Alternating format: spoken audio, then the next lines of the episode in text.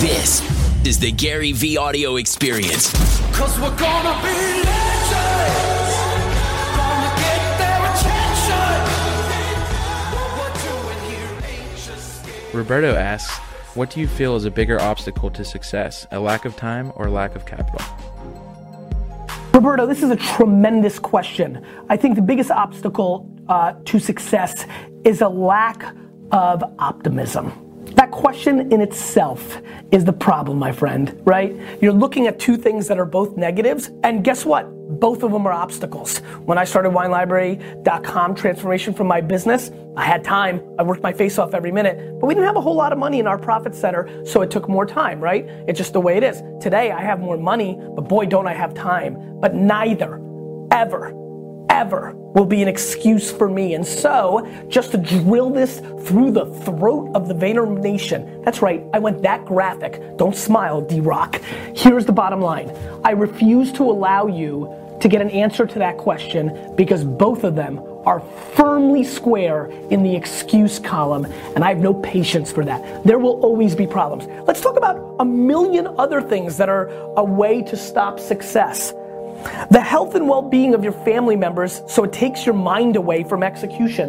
The country you live in's government and political, you know, concepts at these moments, a la startups in China that I've invested in that got traction, but then people that were wired into the government decided to not allow it to happen, and then the startup disappeared. Not as easy to be an entrepreneur there. It's still a communist country. Sorry, it just is. And so all these things can be problems, right? There's a, a competitor with a billion dollars who's also skilled and punches you in the mouth and knocks you out in the first round, right? The world changing. I mean, there's just a million obstacles, right? The media, one bad coverage of you, a, a moment in time. You know what I think about a lot? You know what I think about a lot? Let's get really real. This is why we did this show. I always, I'm a human being.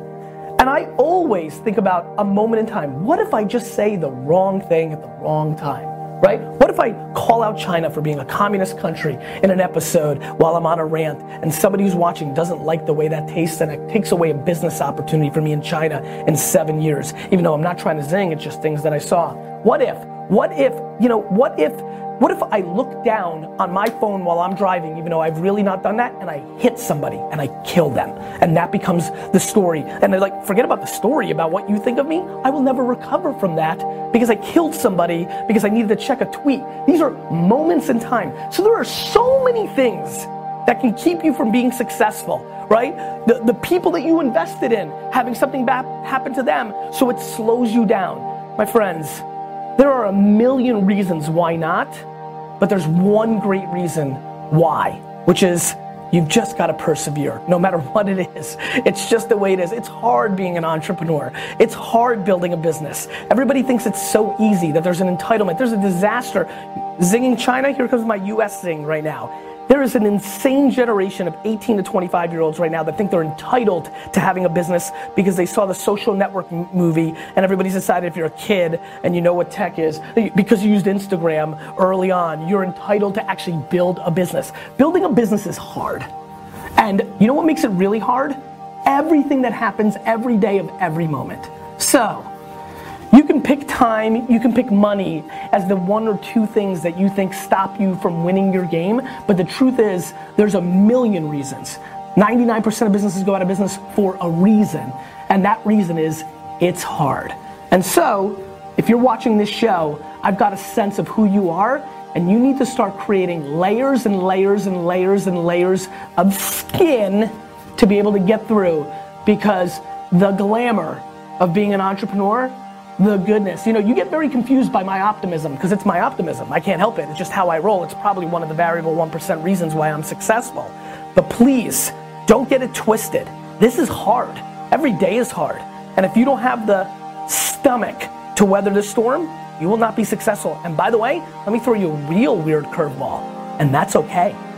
People have to look themselves in the mirror and understand if they're a number two, three, four, five, six, seven in an organization that has differences of being a number one, but maybe that's where your skill set sits. Maybe that's how you make your fortunes. Don't get it twisted, man. Stop your hate real quick. Most people that get money from Silicon Valley don't come from Silicon Valley. So stop it right there. But keep going. But I but I'm not letting you just cliche it because that's it's just not true.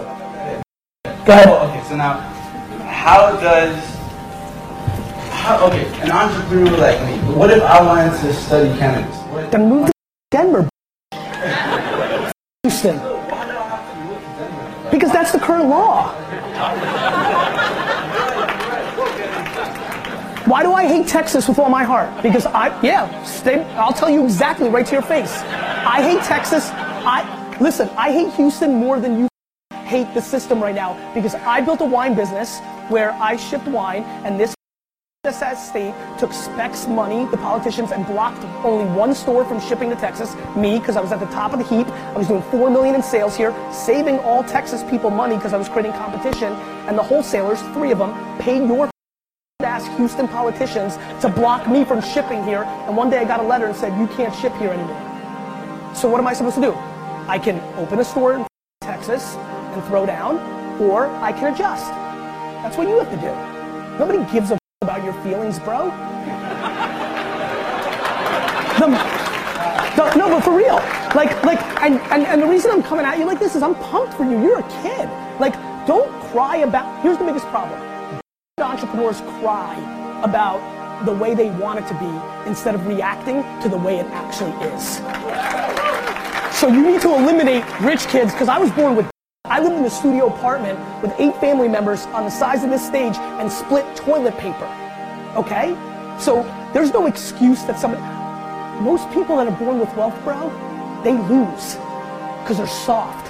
So if you're so angry, put it to good energy and go move to Denver or enjoy 19 to 22, chill, then move to Denver or wait for the laws to change. You can't cry about how it is. That's just never, ever, ever, ever the right move. Good. I would argue that there was not enough clapping for that part right there, and that the and that the collective and that the collective energy of this room is. Let's step it up. That was some real. Steve, that was some real. Steve, and they're like, yeah, good. That was real. Sorry. Teresa, the amount of that I hear is actually stunningly overwhelming.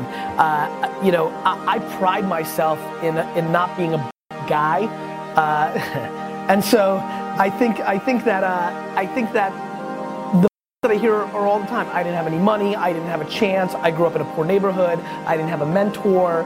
I didn't get the lucky break. People are loaded with. It's why the majority of people fit into the standard of one's life, right? Whatever those ambitions may be. I- I think that for me, my is usually, but I love the process. I love the climb.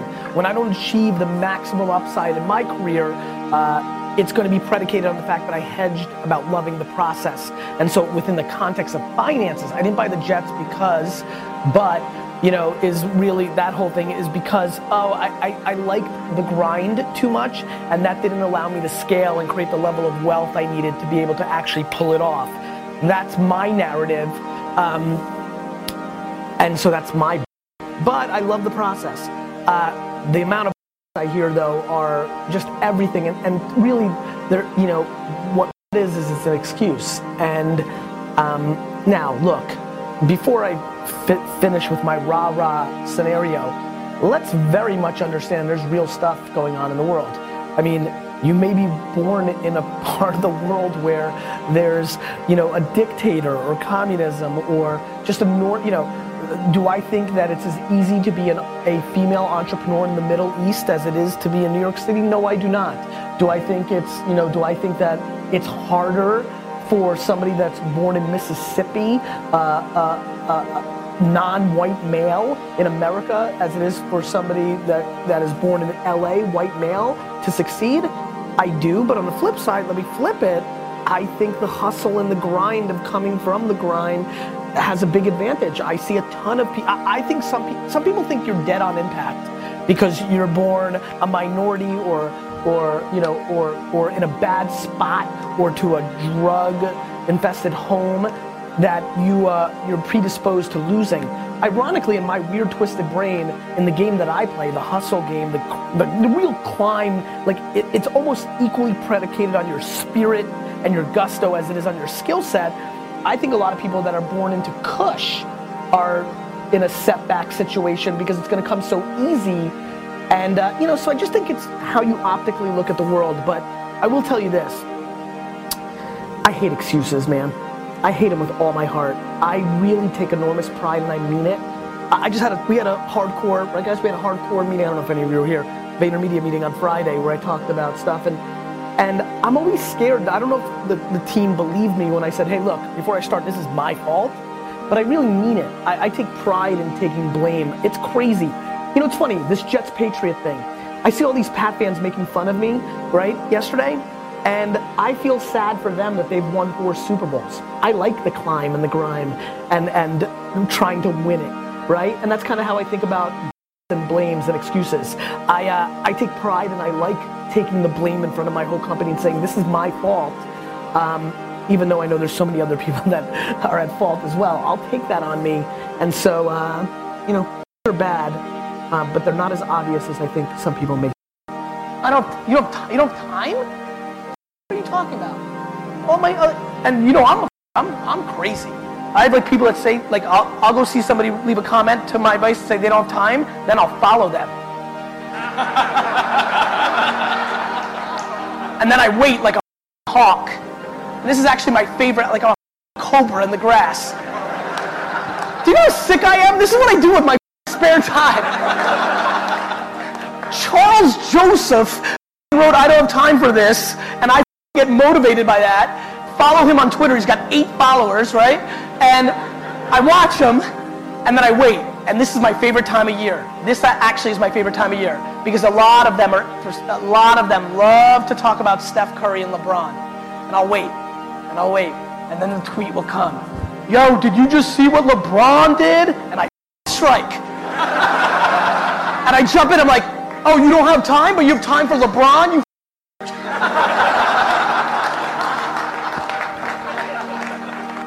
What should people do? If you're lucky enough right now to be listening and you're good at what you like, become tunnel vision because there's way too many voices telling you what and how. And here's the other thing, and this is the big one. Have the conversation with the person that's holding you back.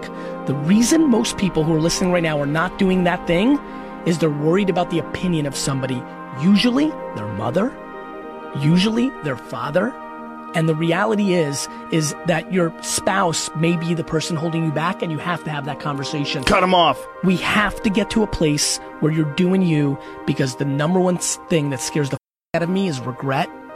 And you're going to sit there at 72 and you're going to say, I wish, I wish, I wish. And whether that's money or spend more time with your family, there's a million ways to do this.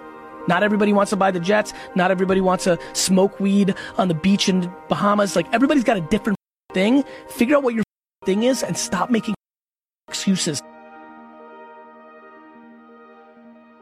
Hey, podcast listeners, uh, big ups. I'm putting on my Gary Vaynerchuk, CEO of Vayner Media hat right now, not the Gary V that all of you love so much. One of the most exciting things that Vayner Media sells, besides the million dollar scopes for the biggest brands in the world, is this concept of 4Ds Daily Digital Deep Dive, a consulting product from Vayner Media that has crushed uh, for us and has had a huge impact. A $10,000 immersion day where you come in and you learn from our creative team, our media team, our consulting and strategy team. Like I'm in there for an hour doing kind of my one-on-one Q&A, personal, fix your business, grow your business, expand your business session. It has exploded. Hearing the ridiculous stories of I came to your 4Ds and was doing 280,000. Now we're doing 2.2 million. I want to make sure the podcast world knows about it. VaynerMedia.com slash 4DS or GaryVaynerchuk.com. Hit the events tab. Go see the dates, sign up. This will change your business. See ya.